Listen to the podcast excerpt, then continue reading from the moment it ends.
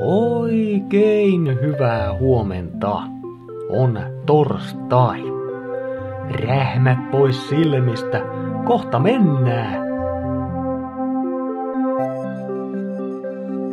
On siis 17. marraskuuta. Nimipäivää viettävät Eino ja Einari. Onnittelut sinne, erityisesti Lounais-Hämeeseen. Lisäksi tänään on Lähde kävelylle päivä.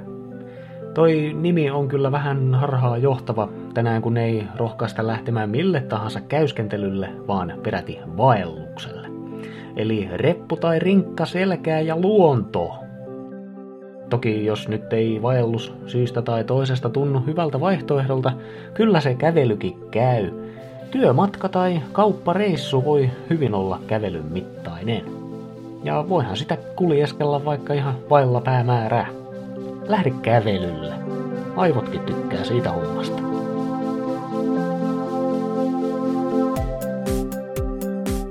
Sää. Helsinki. Minimaalinen sateen uhka.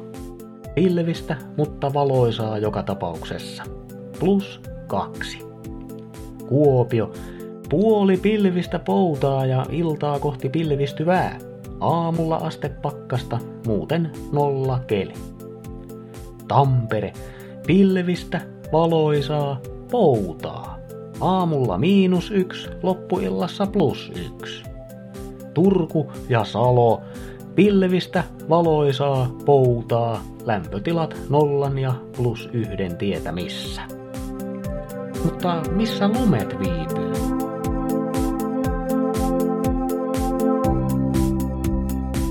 Tiesitkö muuten, että vauvan geeneihin voi vaikuttaa ihan kotikonstein? No kohta ainakin tiedät. Nimittäin. Varmaan tiedät, mitä geenit on. Hyvä.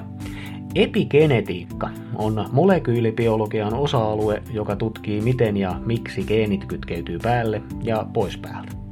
Epigeneettinen periytyminen on muuten veikeä juttu. Esimerkiksi äidin trauma voi periytyä epigeneettisesti lapselle. Ehkä puhutaan siitä joskus toiste. Tänään puhutaan lapsen tietoisesta muokkaamisesta. Kas kun on havaittu vieläpä verraten uskottavan tutkimuksen tuloksena, että lapsen geeneihin voi vaikuttaa molekyylitasolla. Ja miten? No, ottamalla lapsen syliin. Jep, Lapset, jotka viettää enemmän aikaa sylissä, kehittyvät nopeammin. Ainakin siis molekyylitasolla, ja näyttäisi kovasti siltä, että nopeampi molekyylitason kehitys johtaa nopeampaan kehitykseen muutenkin. Lisäksi halaillut lapset saa paremman aineenvaihdunnan ja immuunipuolustuksen. Mietipä sitä.